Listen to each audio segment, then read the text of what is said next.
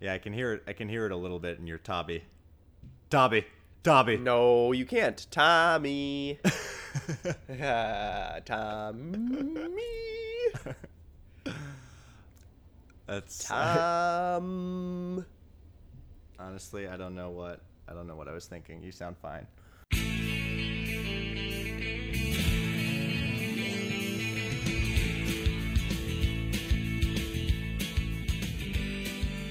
Hello, everybody, and welcome back to the Let's Talk Fantasy Football podcast.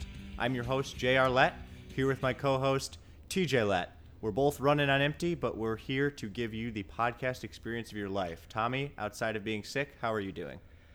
Outside of being sick, I'm doing fantastic. Um, How about inside of being sick? inside of being sick? It's been a rough few days. Fortunately, I've been able to work from home, uh, which helps. Not having to go into the office. However, it's been it's been two very long days. Um, I'm looking forward to hopefully feeling better tomorrow uh, and having the rest of the week off to visit my boy out in California. I cannot wait. The JR and TJ West Coast reunion is a go, ladies and gentlemen. Uh, unfortunately, we weren't able to book a venue, so we won't be able to do a live show. I know a lot of you have been asking for that, but we do have plans in 2018 to do a U.S. tour, so we'll get you information on that in the coming weeks. All right, Tommy. Well, uh, I just got off a flight from Dallas. I was there for one day on business, as they say. Won't tell you what business, but let's just say it It's none of yours, that's for sure. yeah, amen. Um, but uh, crazy week of football, so let's get right into it. Um, without further ado, let's talk fantasy football. Tommy, what's our what's our first matchup of the week? Amen, brother friend. Amen. So, our first matchup of the week is going to be Kyle versus Anna. Reason being, Kyle is still in first place. Uh, he beats Anna with a score of 16,546 to Anna's 10,592. This was not a close matchup. Kyle really ran away with it. He moves to 7 and 2 after the win. Anna drops to 4 and 5. She is now in 7th place. What so what sticks out to me right away is Kyle gets three massive performances from Tyrod Taylor, 2690, T.Y. Hilton, 3200, and Robert Woods, 2100. That I mean, and he gets obviously a solid performance again from his kicker and defense, Zerline and Jacksonville. It's pronounced Zer, up 19. Zerloin, I'm pretty sure, or Zerlane. I'm not sure. One of those two. It's definitely One not of those- Zerline. Um, Either way, it's not Zerline. I'll just say sure. those those three guys you started off with, Taylor Hilton and Woods. Those are three guys that you don't hear uh, the phrase "monster week" next to very often. Um, Certainly not this year. T.Y. Hilton specifically with 3,200, just, you know, 175 yards, two touchdowns, five receptions, just a massive game from a wide receiver who has been non existent in terms of fantasy this season, receiving passes from Jacoby Brissett. Um, you know, he had a few two, plus 2,000 weeks, but outside of that, he has been just a total flatline. Uh, Robert Woods, though, like you said, coming out coming out of the dust. Um, you know, what are your thoughts on him moving forward? You know, the Rams' passing game is very interesting. Uh, you got Robert Woods, you got Cooper Kupp, you got Sammy Watkins. Out of those three guys, who who do you want moving forward? Can I answer none of them or Yeah, absolutely, you can. I mean, Okay. but I but mean, I- be realistic. You're you're rostering some of those guys. No, I mean, the, no. If one of those guys is in free agency, you're you're not picking up any of them. I don't believe that. Um, I mean, I don't know that I. So, Robert Woods had a good week. He had a good week. Before that, it's. I mean, if you look at his previous weeks, it's nothing spectacular. He gets the same amount of catches and targets that he has been getting. The difference was he got two touchdowns. Now this week, Robert Woods scored, and this this perfectly encapsulates Kyle's fantasy season. Robert Woods scores a 51 yard touchdown on a third and 33 play. That was an absurd play. I would love to know what the conversion percentage is for teams that have a third down and 30 or more to go. it's not high. It's Because it's high, not you high, and much. often I would say they don't result in touchdowns. Now, you take away that play, which 99 times out of 100, you do take away that play, and Robert Woods has a subpar performance. Not subpar, but, you know, less than a 1,000. Uh, because That's that's a great point, and I think I think you're absolutely right. I think Robert Woods benefited from that one big play. Sammy Watkins also had a big play, which inflated Yeah, I his points this week. Um, so if if I were you, I'm taking Cooper Kupp out of those three guys because he's the one who's getting the most consistent targets and he's getting good red zone looks. Um, so I definitely take Cooper Kupp over over either of those two guys. Will Fuller, another player on Kyle's team that um, has been solid, but very disappointing this week. And with uh, Deshaun Watson having the brutal season ending injury and Will Fuller being on the receiving end from Tom Savage from this point on, I'm not sure things are looking up for Will Fuller on Kyle's roster. no, I mean Will Fuller's fantasy relevance ended with Deshaun Watson's injury. I mean that's it's it's tough, but I will be shocked if Will Fuller is fantasy relevant uh, the rest of the year. He I, I completely agree. Hopkins can remain fantasy relevant because he's the number one guy there, and Savage has last year and now this year throws to him a lot. So, but yeah, Will Fuller it, it may not be startable. I mean, now Kyle doesn't exactly have the wide receivers, so maybe you, he does keep starting Will Fuller at the hope that he can get some big touchdowns like he was getting with Hey, Deshaun Watson. But hey, he's got Josh Gordon on his bench, who, you know, was just reinstated. No, I, I don't get the Josh Gordon hype. Um, I don't think he'll be coming back and making a fantasy impact this year. A few other players on Kyle's team, just really quickly. Demarco Murray with five ten. Another disappointing week for Murray. You wonder when things will pick up for him. The talent's there, but he just hasn't been able to stay healthy. But you, as the Titans start to ramp up and make a playoff push, I'm, st- I'm still optimistic about him moving forward. Carlos Hyde, a solid week with 1,700. Jack Doyle again with 1030. Um, he's been super consistent as a tight end option. So, you know, Kyle's team must have been listening to this podcast because they certainly put up the numbers to finally warrant being a first place team. What were your thoughts uh, on the opposite side of the ball? Anna scoring 10,592 this week. Yeah, not a great week for Anna.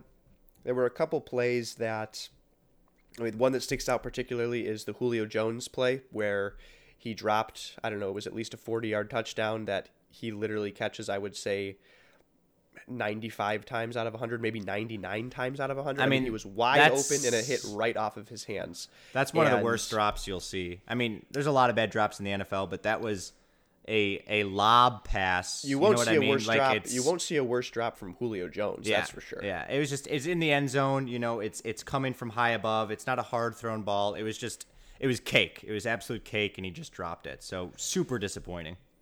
Yeah, I mean, nonetheless, Julio Jones has a good week, 1480, but obviously he would have had a fantastic week if he catches that touchdown. Golden Tate has a great week as well, 1480 from him. Drew Brees has another solid week with 1872. Todd Gurley does Todd Gurley things. He puts up 2340. Biggest disappointment's got to be CJ Anderson. That's been a theme as of late for Anna. We talked about it last week. Denver is a mess right now. They are they are a complete mess.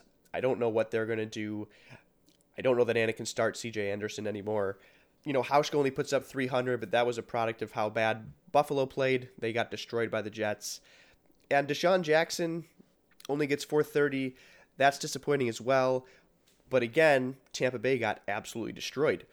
You know, Cameron Brate had a horrible game. Doug Martin had a horrible game. Jameis Winston gets knocked out in the first half. Mike Evans had a horrible game before he got kicked out of the game for just jacking a guy in the back.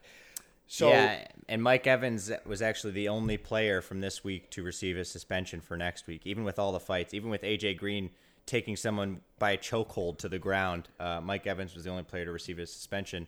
Also, you know, DeSean Jackson with only 430 this week, like you said, things aren't looking up for him because breaking news: Jameis Winston is out for quote a few weeks, which does not sound good. Uh, it sounds like it'll be at least two weeks and might be something that could be longer term. So I wouldn't bank on Jackson getting those big plays, receiving passes from Sir Ryan Fitzpatrick, as smart as he may be. Yeah, yeah, that's well said. It, it definitely you have to take a look at his value in the coming weeks with with Jameis Winston out because yeah, I mean obviously Fitzpatrick isn't the same guy as Jameis Winston is. Not that Jameis has been great, but still. No, but yeah, uh, I think Jameis poses more of a deep threat than than Fitzpatrick does at uh, uh, at least. So a, a bad week from Jason Witten. You know, Anna Anna's at four and five now. She's got three losses in a row. It's been three bad weeks in a row. So if you're her, you just hope that it's re- regression to the mean again, and hopefully over these next few weeks she can she can rattle off a few solid weeks and and really solidify her her spot in the playoffs. I mean, at this point, it's it's getting down to it. We've only got four weeks left now in the regular season of, of fantasy, that is. So it's getting down to it. Next week is going to be very important for all the teams that are four and five.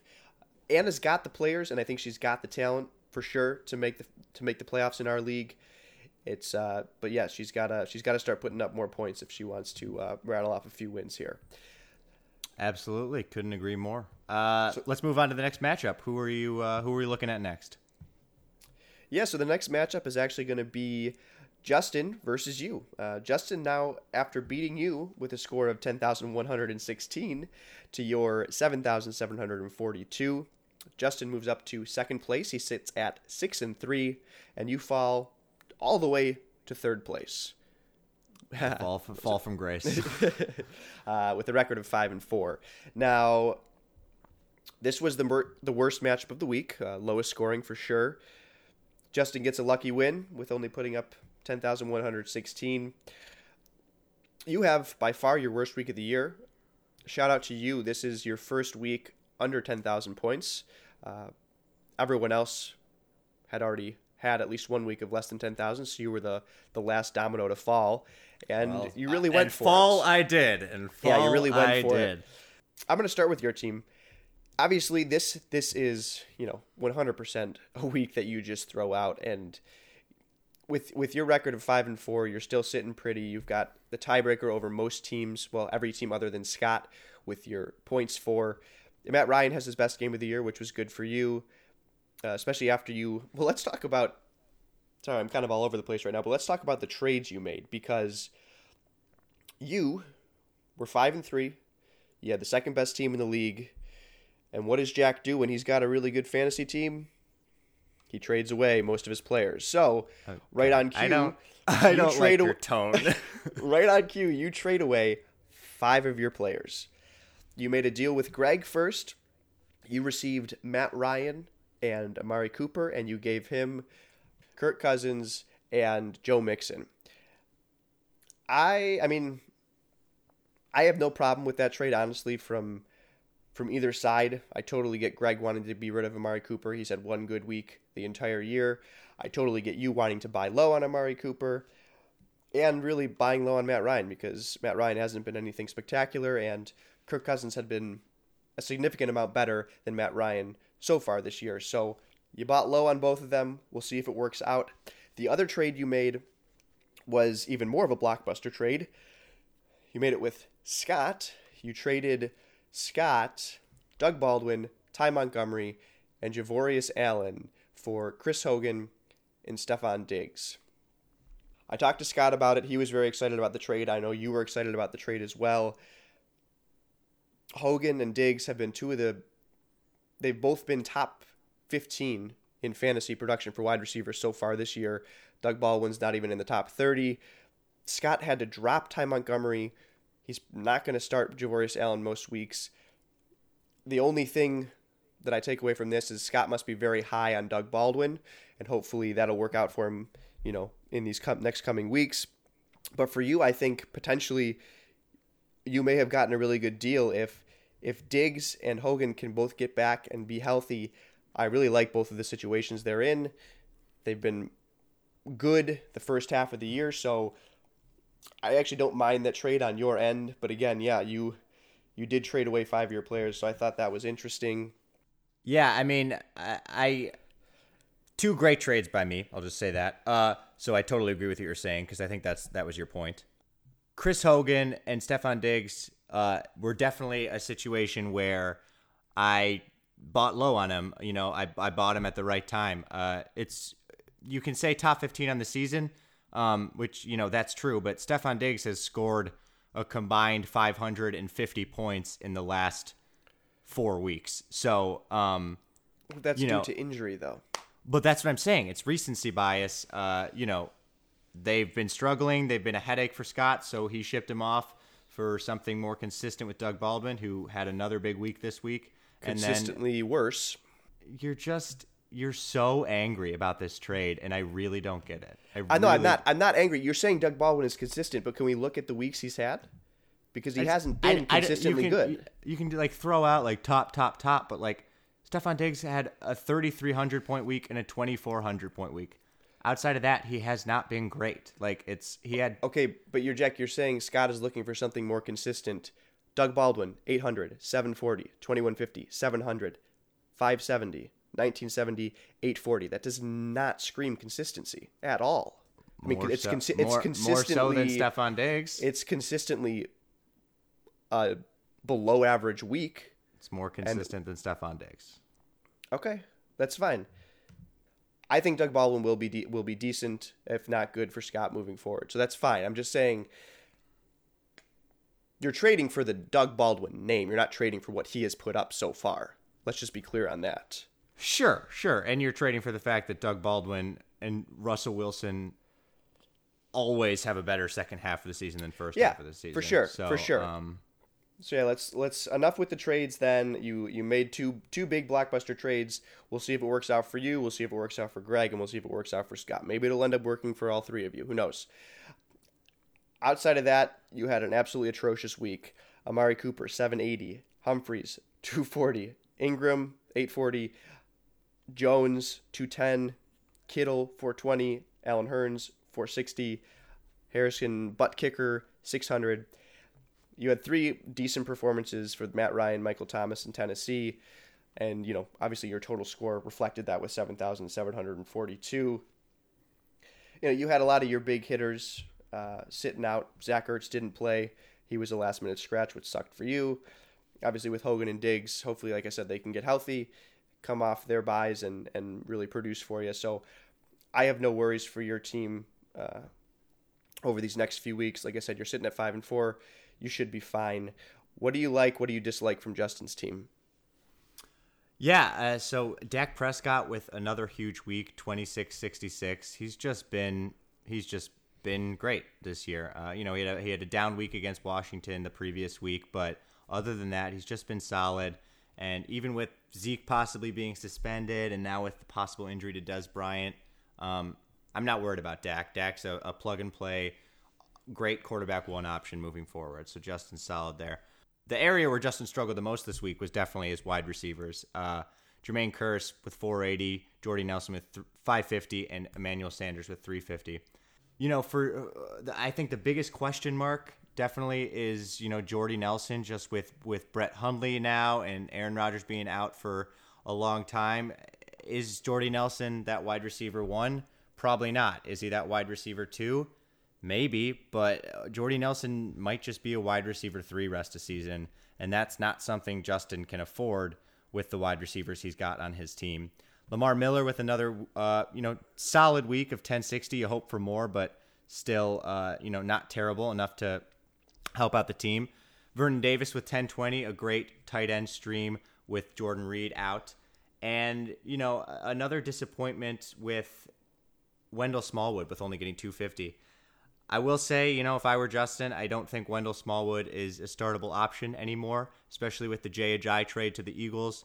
You just got too much action in that backfield. I think moving forward, rest of the season, that backfield's looking like Jay Ajayi first, LeGarrette Blunt second, Corey Clement third, and Wendell Smallwood fourth. So at this point, he might not even be uh, worthy of a roster spot. Um, but you know, that's just my opinion, and he'll have the Justin will have the New England Patriots coming back from bye, Gronkowski and Amendola next week. He pulled off a win this week with only 10,000, and hopefully that'll allow him to score big and get more wins in the future.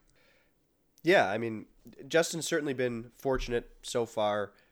He's he hasn't had a lot of points scored against him, and he's gotten two or three lucky wins. He had a, a stretch of three straight wins where he had where he definitely earned them. He had 14,900, 12,400, and 15,900. That was easily his best stretch of the year. Outside of that, his team has not been great. Uh, I would actually say they've actually been pretty below average. A lot of weeks less than 10,000. He's only only one week with over 11,000 uh, in those other six weeks. So he's for, very fortunate to be six and three. He's sitting in second place, but he's only actually scored the eighth most points overall in the league. So it's definitely been a lucky a lucky start to the season. He's looking good to make the playoffs. You know, if he if hopefully someone could emerge as a, a dependable wide receiver option for him because I like his running backs, I like his quarterback. Obviously, you like his tight end with Rob Gronkowski. So if he can just get some kind of perf- some consistent, decent performances from his wide receivers, I think he's you know he's got a good shot. Obviously, he'll make the playoffs. I think uh, unless you know catastrophe happens and he loses the last four weeks, but I think he he would have potential to to you know make the the final four. So uh, I think you got to be more than happy with where you're at if you're Justin. Awesome. Let's move on to the next matchup. So the next matchup is going to be shoot Louis versus me, and I don't really want to talk about my team this week. So yeah, let me um, take over from here. Uh, so Louis gets the victory with thirteen thousand thirty-eight points. He moves to five and four now in fourth place. And yeah, Tommy, you take the fall with only 7,932 points, moving down to 4 and 5 in 10th place. You were the second lowest scoring team this week, only ahead of me. So congrats to the two of us, the podcast hosts. But yeah, uh, you know, I'll just go through your team quickly with the 7,932 points. You got a solid performance from Marcus Mariota with 1632. And, you know, a great showing from Robbie Anderson with 1280, who actually looks like a solid option moving forward this season with Josh McCown being a real quarterback somehow. And then Jake Elliott with a solid, you know, 1100. He's been a great, you know, rookie kicker option for you. Outside of that, not a great week for you. Uh, disappointment from Michael Crabtree with 550 and Cameron Brate, your tight end, with only 140, and then TJ Yeldon in your flex with 420. None of those are great. Buffalo's defense totally bombing against the Jets, which don't I you know can't blame you there. I thought Buffalo against the Jets was a was a decent defense play, and they just did not show up. So you had those disappointments, but really at the core of your team's struggles this season, and we've talked about this, Kareem Hunt and Devonta Freeman with 810 and 840 respectively. And if that doesn't summarize your season so far, I don't know what does. Just two superstars who in the last several several weeks have just been mediocre. What do you do? What what do you how are you going to handle those guys? Um I don't really have any plans uh, to to really do much of anything to be quite honest. Uh, I'm just going to ride this team most what likely else, into most likely into the do? ground. Uh, hopefully, I get I sneak in with the playoff spot, but I think more than likely at this point, I'm I'm not hopeful at all of making the playoffs. At four and five, I play Dad next week. I absolutely need to win. I think if I lose to Dad next week, with how bad my team has been the latter half of the season, I now am I have the third lowest points for, only ahead of Brian and Greg. So I don't have that tiebreaker over anyone. I think if I fall to four and six, I really don't think I'll make the playoffs. Um, so yeah, I, I, at this point I've I've you know I've stuck with Mar- Mariota. I've I've obviously stuck with Hunt and, and Freeman. There's there's nothing else I can do there. I, I mean I could try and trade them away, but at this point, there I would be selling low and not getting what I could have gotten in return if I had you know tried to tried to trade them after four why weeks. Did, why so, didn't you sell Kareem Hunt? Why didn't you trade Kareem Hunt after week three, dude? 4310, 2440, 2480. Should have sold because high. I should have uh, I should have known that Andy Reid would stop using him. Yeah, I should have known Andy Reid would, would screw me. Kareem Hunt was only in like he only played in like 53% of the snaps against Dallas. It has been decreasing he got nine week. carries. He got single digit carries he against got, he got, a, against a vulnerable Dallas Cowboys defense. Yep. I, th- I think I think that's terrible. He got he got three touches. He got three touches in the second half of the game. I don't know. I mean, Andy Reid, you're one of the best coaches in the NFL, but I don't know how you go into Dallas and lose by 11 and give Kareem Hunt. I mean, I know how you do that. You gave Kareem Hunt single digit carries. I just I think it's a, a poor poor coaching, and I feel bad that you're getting the the bad end of it. What did you see on uh, on Louis' side of the ball? I I really like Louis' team. I've I've been saying that for a few weeks now. He's his team. He's he's won four weeks in a row now. He's got one of the highest scoring teams over the last four weeks.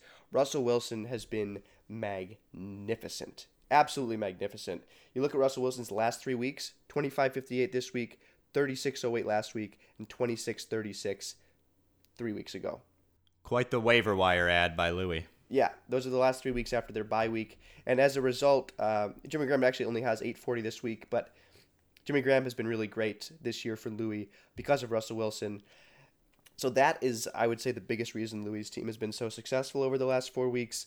He gets an awesome week from Alshon Jeffery, who caught two touchdowns and uh, off of 84 yards receiving and six catches. He puts up 23 40. It was great to see that from him. Obviously, not as me when I was playing against him, but for Louis, that's got to be something he loves to see because we had talked about it. He hadn't been that great so far this year. Mohamed Sanu gets 980. I really think that was an awesome pickup for Louis. I think Sanu can serve as his flex position, and I think you can expect uh, somewhere around there as Mohamed Sanu's floor uh, for the rest of the season. Uh, Matt Ryan's been throwing to him a lot, and especially in the red zone. For some reason, he prefers Sanu over Julio Jones, which I will never understand. But Julio Julio Jones just doesn't get the red zone targets, and Sanu does. Peterson was amazing again after a down week. He got 37 carries and rushed for 159 yards. So, I mean, clearly Arizona is just to use him to the max. So that's looking good moving forward for Louis. Marshawn Lynch looked really good finally again. Yeah, that's what I would say was the biggest bright spot of Louis' week. Yeah, uh, and I know he Lynch was with 1930, 14 carries, 57 yards, and two touchdowns, and he just looked better. Um, I think that's yeah, I definitely think that's something. Hopefully, you know, you'll see a little bit more of that in the second half of the season. And I think Louis is probably feeling pretty positive about that. The Raiders have their bye coming up, but after that, hopefully Marshawn Lynch can keep that going. And you know, Louis now five and four, sitting in fourth place as you mentioned, and he's going to get Antonio Brown and Keenan Allen back. Uh, they were on bye this week, and he still managed to get you know to put up over thirteen thousand. So it's just really impressive, and I think it's one of the teams that, and it, it's not surprising because somehow Louis is always the best at fantasy football, but I think Louis, I, I think a top three team right now. Uh, That's bold. It's a hot take. It's a hot take. I, you know, I agree. I think his team's looking good. Um, I, I, Russ Wilson has just been crazy. So I mean, you're right on there, and that's just such a solid option for Louis moving forward. Alshon Jeffery had a huge week. I'm not confident that amount of you know that kind of production will keep up, but the targets were there. He got 11 targets. That it helped that Zach Ertz was out, but um, you know definitely no, his, his team's definitely looking good. No no doubt there. And on his bench, he's got Derrick Henry, which you know he's the same situation with Demarco Murray. You just wonder which one of those guys is gonna is gonna make a make an impact on that team because they've both just been wishy washy. Demarco injured and Derrick Henry not getting enough work, and it's just sort of back and forth. But you know, I, I definitely don't blame Bluey for leaving Derrick Henry on his bench and hoping that turns into something later in the season. Yeah, I definitely don't think Louis has any intention of playing Derrick Henry until you know something changes in that backfield in Tennessee. I think it's a it's a fine stash, for, absolutely for now because if anything happens to Murray, if they, you know, he's been dealing with injuries as you mentioned earlier in the podcast. If they shut him down, Derrick Henry becomes a must start almost. So it's a fine stash, and and moving forward, Louis doesn't need him. So yeah, I don't think he plays him unless unless something changes there.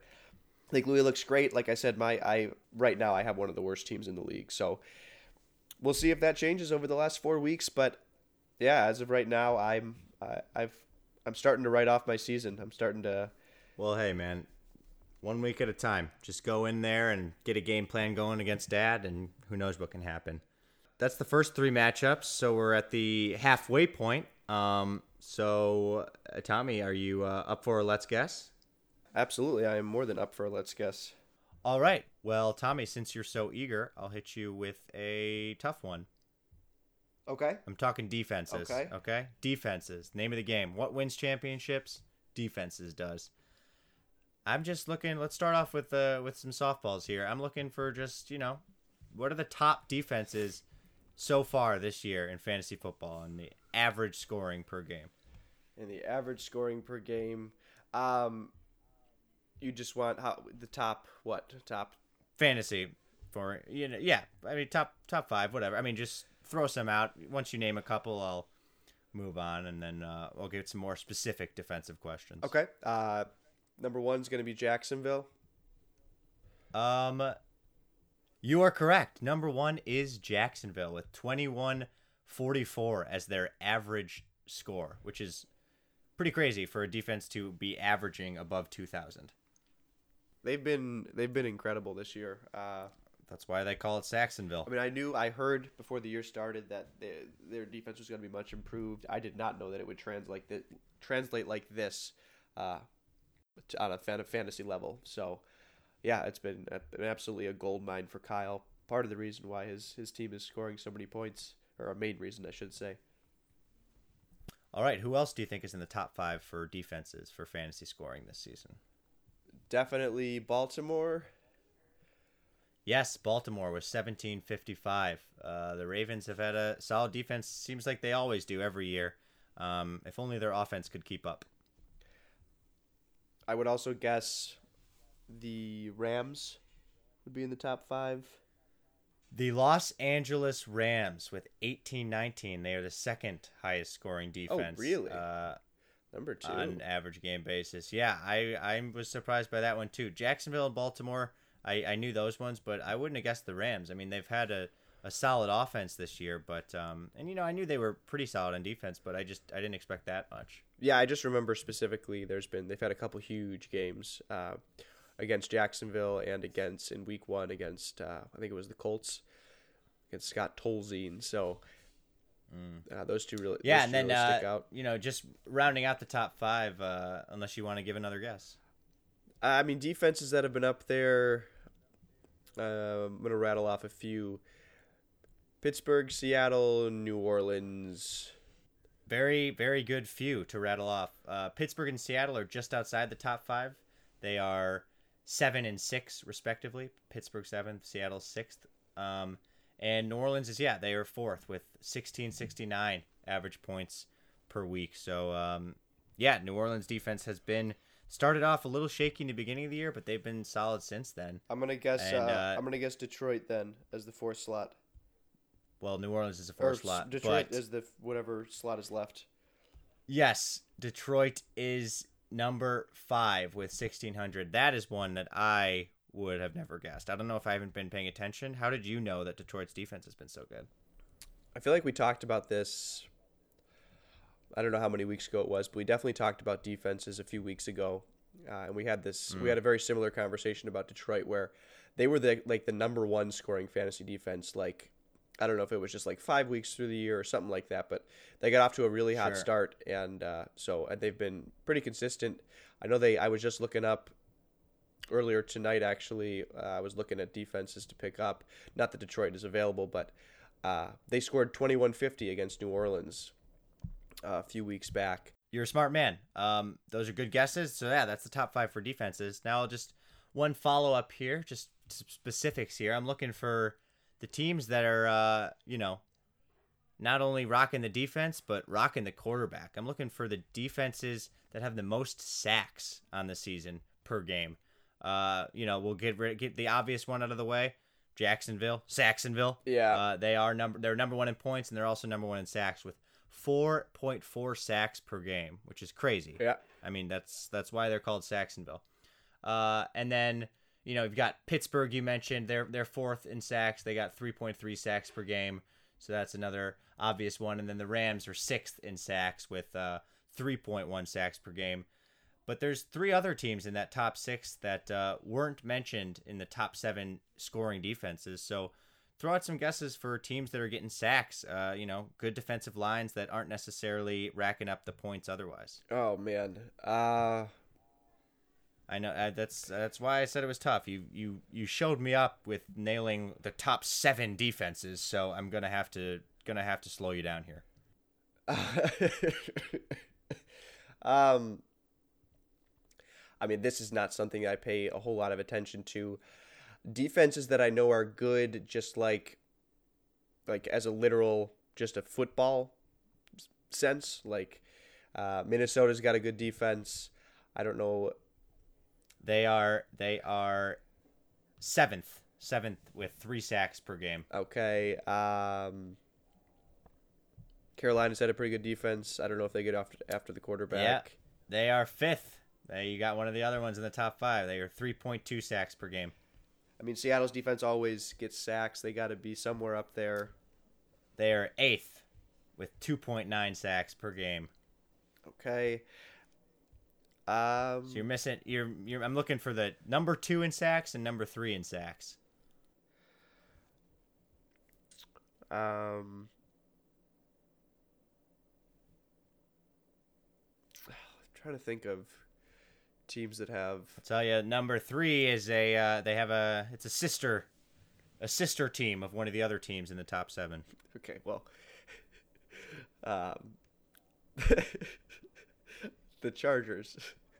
Is that is that too That obvious? was a little too obvious. Yeah, that was a little too obvious.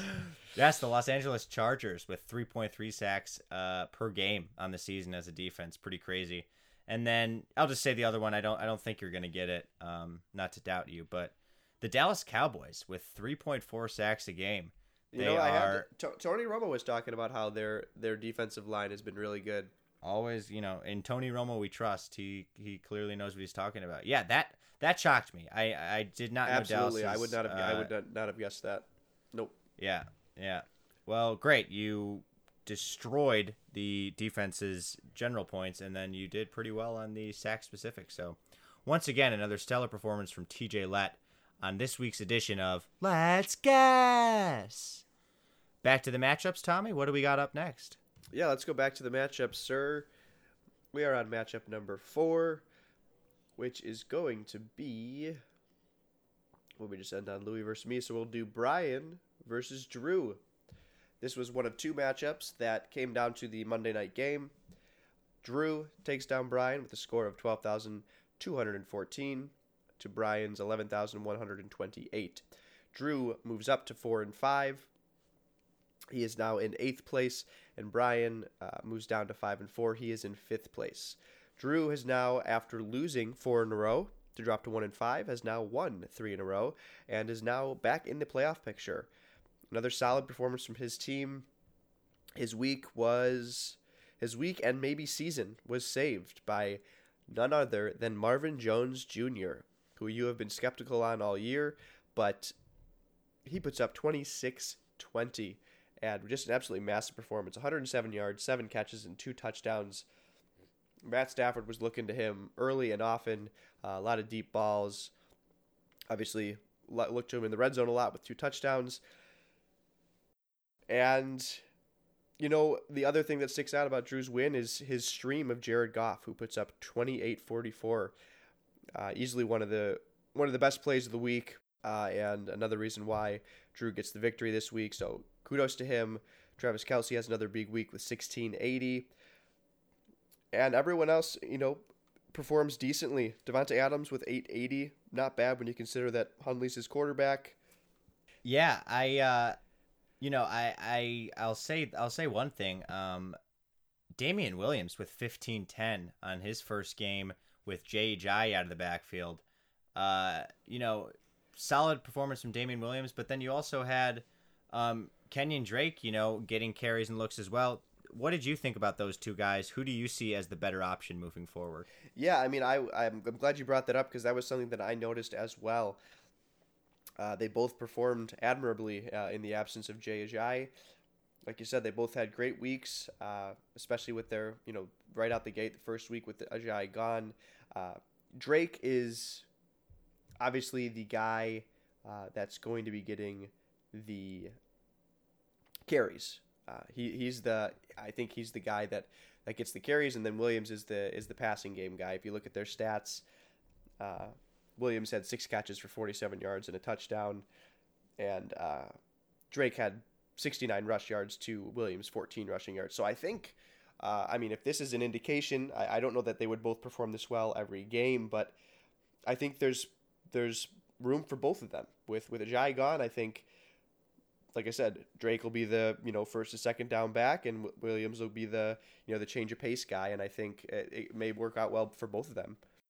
Absolutely, yeah. I mean, I think one thing's for sure: uh, coach has got to do what a coach has got to do, and you know, there's been there's been mixed reviews on the decision to trade Ajayi, but at the end of the day, I think um, I think Adam Gase did what he had to do, and he hopefully he's moving forward with his team with guys that you know believe in his vision. I think it's important for coaches. I, speaking myself as a coach, uh, you know, if there's someone in my clubhouse on my fantasy team that's acting up or not showing up or not, you know, studying like they're supposed to be studying, you got to move on. It's time to move on. So uh, we moved on. They moved on from Ajayi, and uh, hopefully Damien Williams is a solid option for Drew moving forward. What else did you see on uh, on Brian's side of the ball that intrigued you? I mean, I think it was a really encouraging performance from DeAndre Hopkins. We, you know, with with Savage coming in and taking over that role. Now, granted, Indianapolis's defense is terrible, but I mean, he got 16 targets and you know only six catches, but he does put up 86 yards and a touchdown. So, I think it looks like Hopkins is still going to be obviously he's startable. You you start him every week, but I think he can be pretty consistent with the volume of targets he's going to get with Savage at quarterback. I think with how good Hopkins is, you know, Savage feels really comfortable throwing his way since he's not that great of a quarterback, and I'm sure he is well aware of that fact. He seems uh, very conscious in that aspect. So.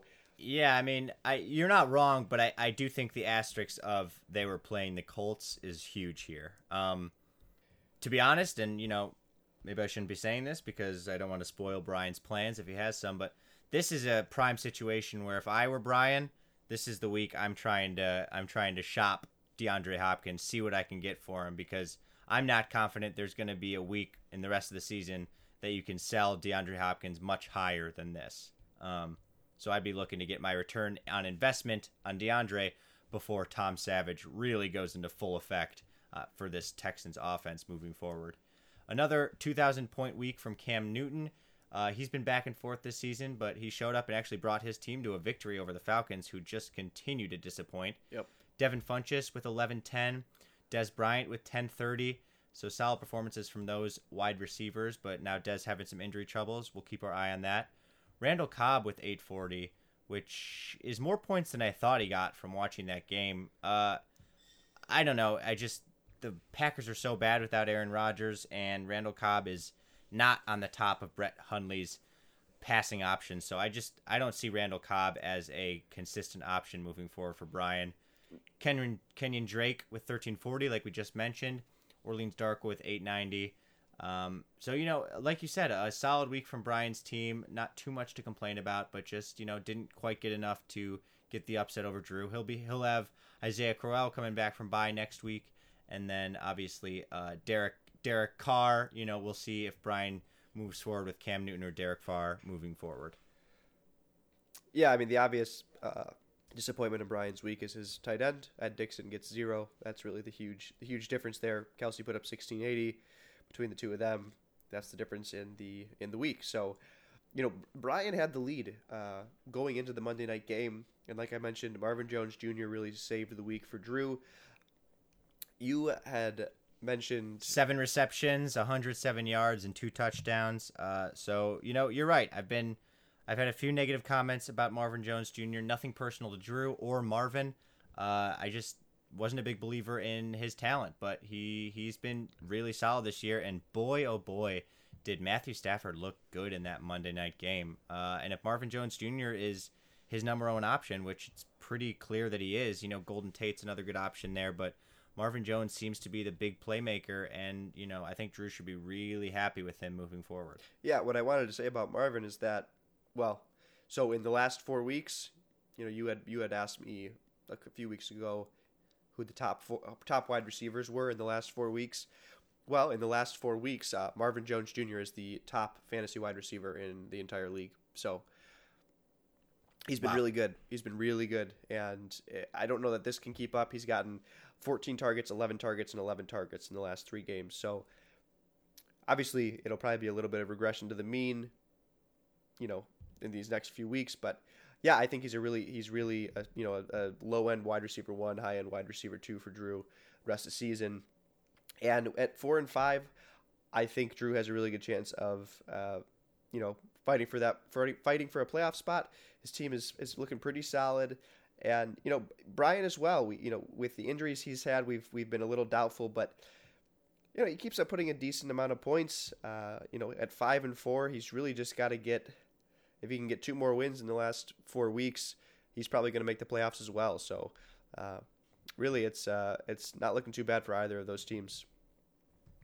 Awesome. Let's move on to the next matchup. Next matchup is going to be Scott versus Greg. This one wasn't a particularly high scoring matchup. Uh, Greg beats Scott with a score of 11,014 to Scott's 10,007 sorry, 10,710. Greg moves up to 3 and 6, uh, still is in 12th place. However, with the win this week, it does save his season for at least one more week. And Scott drops all the way to he's at 4 and 5 now, uh, all the way in 6th place. So it's been quite the fall from grace for Scott. He now has three losses in a row, I want to say, and maybe four. Was he four and one? Yeah, I believe so. Yeah, yeah, because he had yeah right because he, he had that devastating loss uh, to you, I, th- I believe it was, or no, it was to, it was to Kyle, right, where he had over thirteen thousand and Kyle beat him, and then since then Scott has had uh, three pretty subpar performances.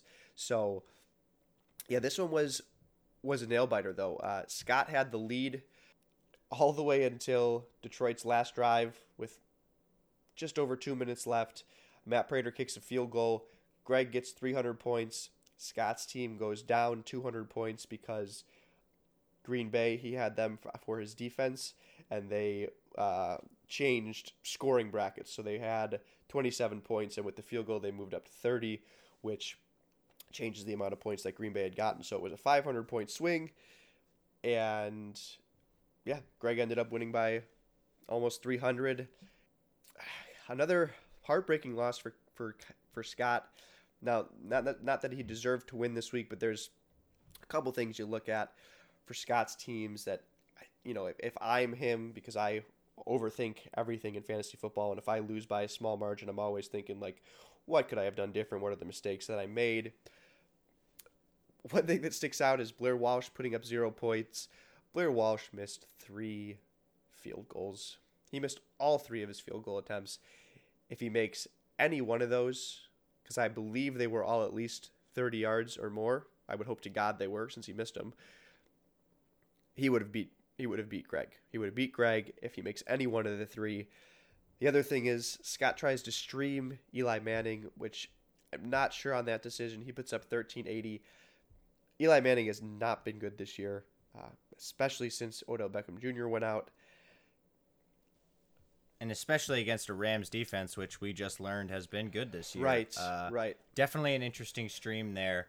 But, you know, also some bright spots. Tyreek Hill putting up 1430. Doug Baldwin, who he got in a smart trade with me, getting 2030. And then, you know, his his running backs with uh, Matt Forte getting 2360 and Javorius Allen getting 1600. Another great player that he got in a smart trade with me last week. So really huge for Scott to have Doug Baldwin and Javorius Allen in his lineup this week. Almost secured him the victory. So I totally understand why he did that trade. I'm just not really going to comment on that. Uh, Javorius Allen, Javorius Allen isn't really startable. Uh, so. oh, Blair Walsh is going to get fired, huh? Uh, there's absolutely no way that he keeps his job. It, it's it's so it's so hilarious. Uh, Kyle and I were listening to a podcast on the way to Anna and Justin's, and one of the guys brought this up, and he was like, "When you are in a playoff game and you win a playoff game because the opposing kicker misses a 27 yard field goal as time expires." Do you really then go and think, you know what, we got to go get that guy and have him on our team? Yeah, because that's exactly what yeah. the Seahawks did. I mean, you know, yeah. you've you've lived, you've lived the fact that Blair Walsh isn't that great of a kicker, and especially, I mean, he has not. I don't care what what he says. He has not been the same kicker since he missed that field goal in that playoff game. He just hasn't. Yeah, yeah, absolutely.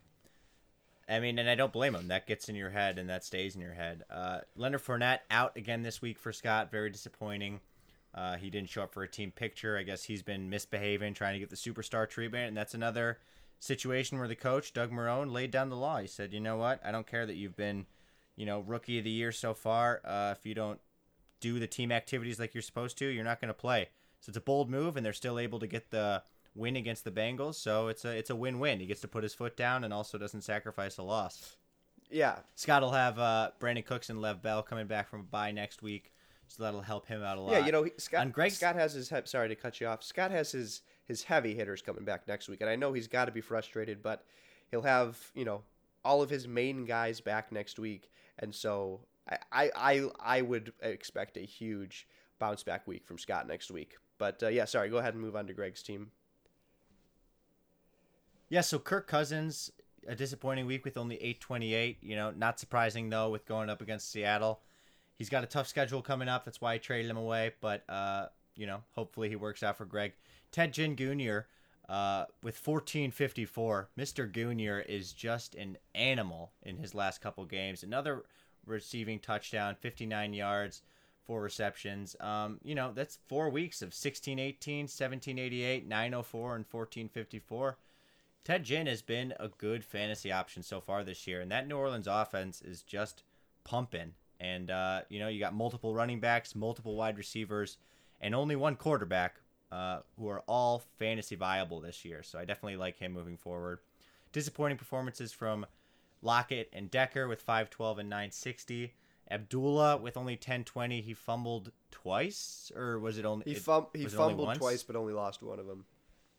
Okay, so not a great look for him. Doug Martin, my goodness, Yeah, I mean that 70 that was again only. just a product of that's Tampa Bay's atrocious game. Yeah, yeah, but still, you know, you worry, you worry about that moving forward. Jared Cook, though, huge game with 1660, and they were feeding him. I mean, he had eight receptions, 126 yards. So that's, you know, hopefully that's something he can continue to lean on moving forward. Um, you know, what did and then and then uh, Joe Mixon with with 1210, another just solid performance. He's been, you know, sitting right around that 1000 mark, uh, you know, second half of the year. So I think that should continue. Not a very high ceiling with how bad Cincinnati's offense has been, but he seems to have a pretty consistent floor. Uh, yeah, what are your thoughts on, on Greg's team? And then uh, we can move on. Yeah, I mean Greg's team. It, it like I said, his his season is saved. Matt Prater saved his season at least for one more week. If Greg had dropped to two and seven with uh, the points that he has put up, uh, there's just uh, honestly no way he would have made the playoffs. So at three and six, it keeps hope alive at least for the time being. You know, it's just it's the same old story with Greg's team.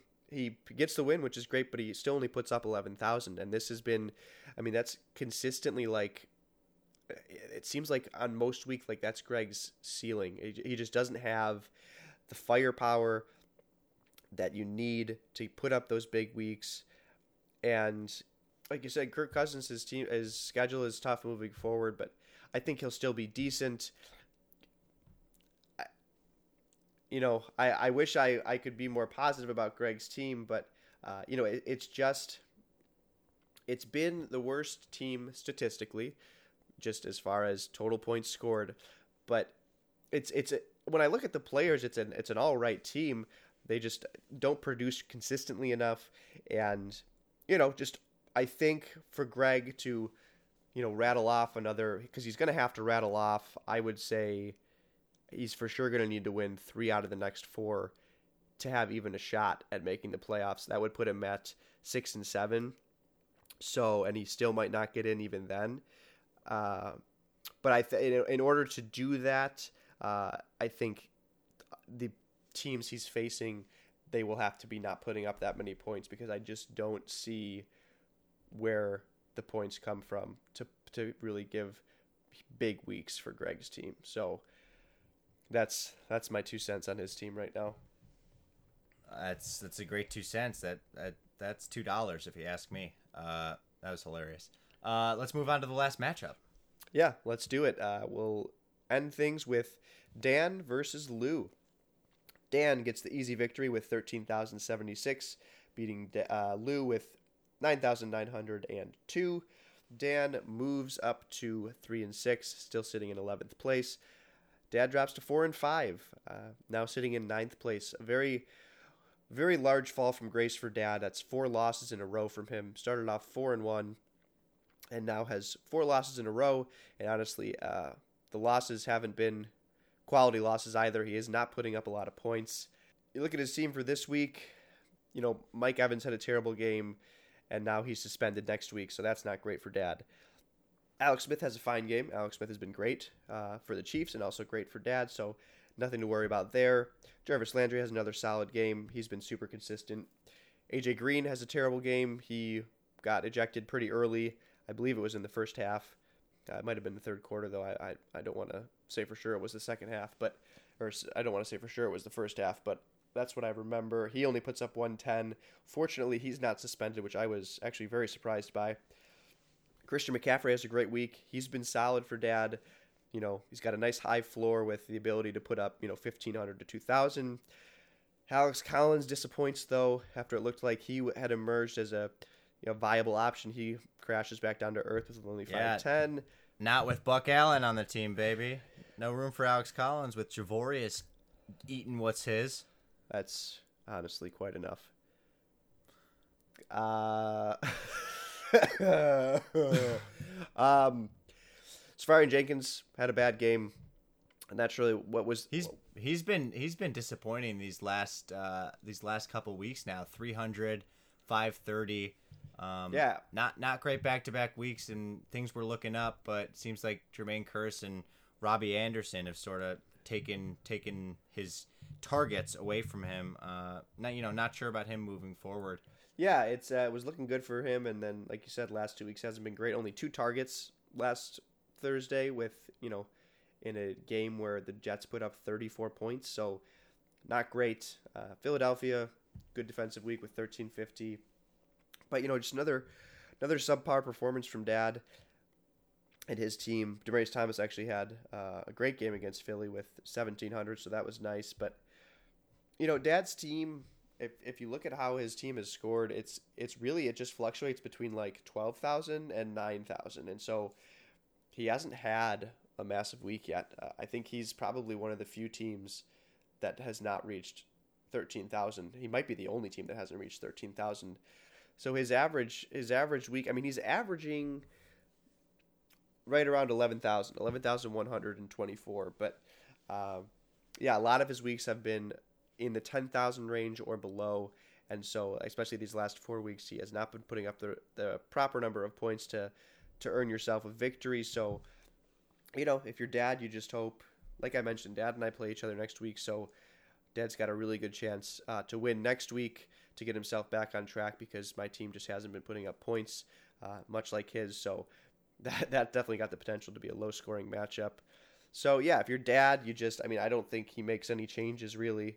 Uh, he you know he's got what he's got at this point. I, I, don't expect him to make any trades. Maybe he tries to get someone off the waiver wire, but there's not really many running backs out there currently. So he's probably just going to stick with what he's got, and hopefully he can sneak into the playoffs. Like he's sitting there at four and five with you know right in that range of of being in or out. So you know just see we'll just see what happens these last four weeks. Dan's team, however, I mean, I it's going to be tough with Elliott going out, but he has another awesome week. You know what what sticks out to you? Uh, I mean, there's a couple things, but yeah, what sticks out to you? Yeah, I mean, like you said, Ezekiel Elliott with 1530, he's just been super solid for several weeks now. Um, maybe this week he'll be out, but I, I last I heard he's going to play again this week, and then maybe next the week after that he'll start being out. But I that's not even waste time talking about it. Alvin Kamara with a huge week, 28-20. He had 68 rushing yards, 84 receiving yards, and a rushing touchdown. Uh, he's quietly been a top 10 running back this year. Um, so he's just been, and hence why Dan changed his team name to AK41. Um, he's just been super solid this year. And Engram, again, with 1,500 points. Uh, outside of Sterling Shepard, he's one of the he's it's either him or Sterling Shepard that's the top target for Eli Manning. So I love Engram moving forward this season. And then just the huge disappointment with LeSean McCoy, 250 against the Jets. I mean, I don't know how you could have seen that coming. Um, I like Goodwin from the Niners moving forward with Pierre Garcon out for the season and George Kittle now injured. They've got a few other injuries. Uh, I, would look for Goodwin to hopefully start ramping up in these next couple weeks. So I, I, don't hate him on Dan's team. But obviously, the man of the hour, the man we're all here to talk about, Mr. Carson Wentz with 24 76 against the Denver Broncos, putting up 51 points, four touchdowns, 199 passing yards. I mean, this kid's legit. This kid, this North Dakotan, is an elite NFL quarterback.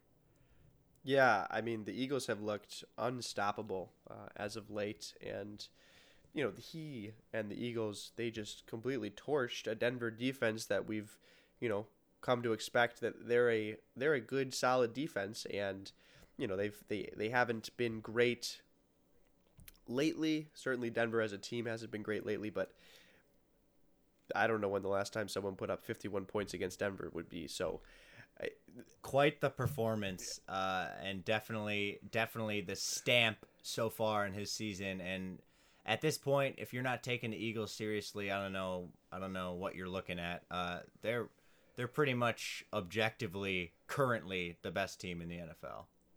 Yeah, I mean, yeah, I mean, right now, I it's you know, especially with it, maybe was between them and Kansas City early on, but Kansas City you know Andy Reid's doing his best to make sure that they're not uh, an elite team. so, uh, you know, he like he likes to be right in that sweet spot where you make the playoffs, but then everyone knows you have no chance against the elite teams. So, you know, he's looking like he's going to accomplish that again this year. Um, but yeah, Wentz looks great. Eagles look great, and I really like Dan's team. I've also been saying that for a while now.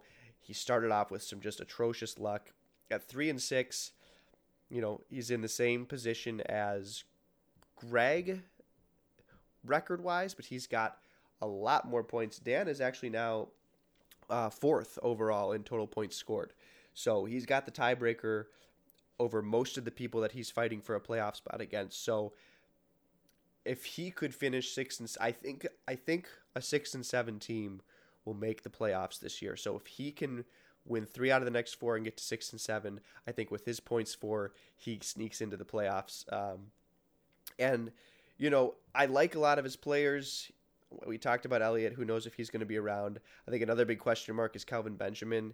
He was really solid in Carolina, so we will have to see. Hopefully, he can be really solid in Buffalo, but switching teams, switching systems, who knows how quickly he can get acclimated to that and really produce fantasy wise.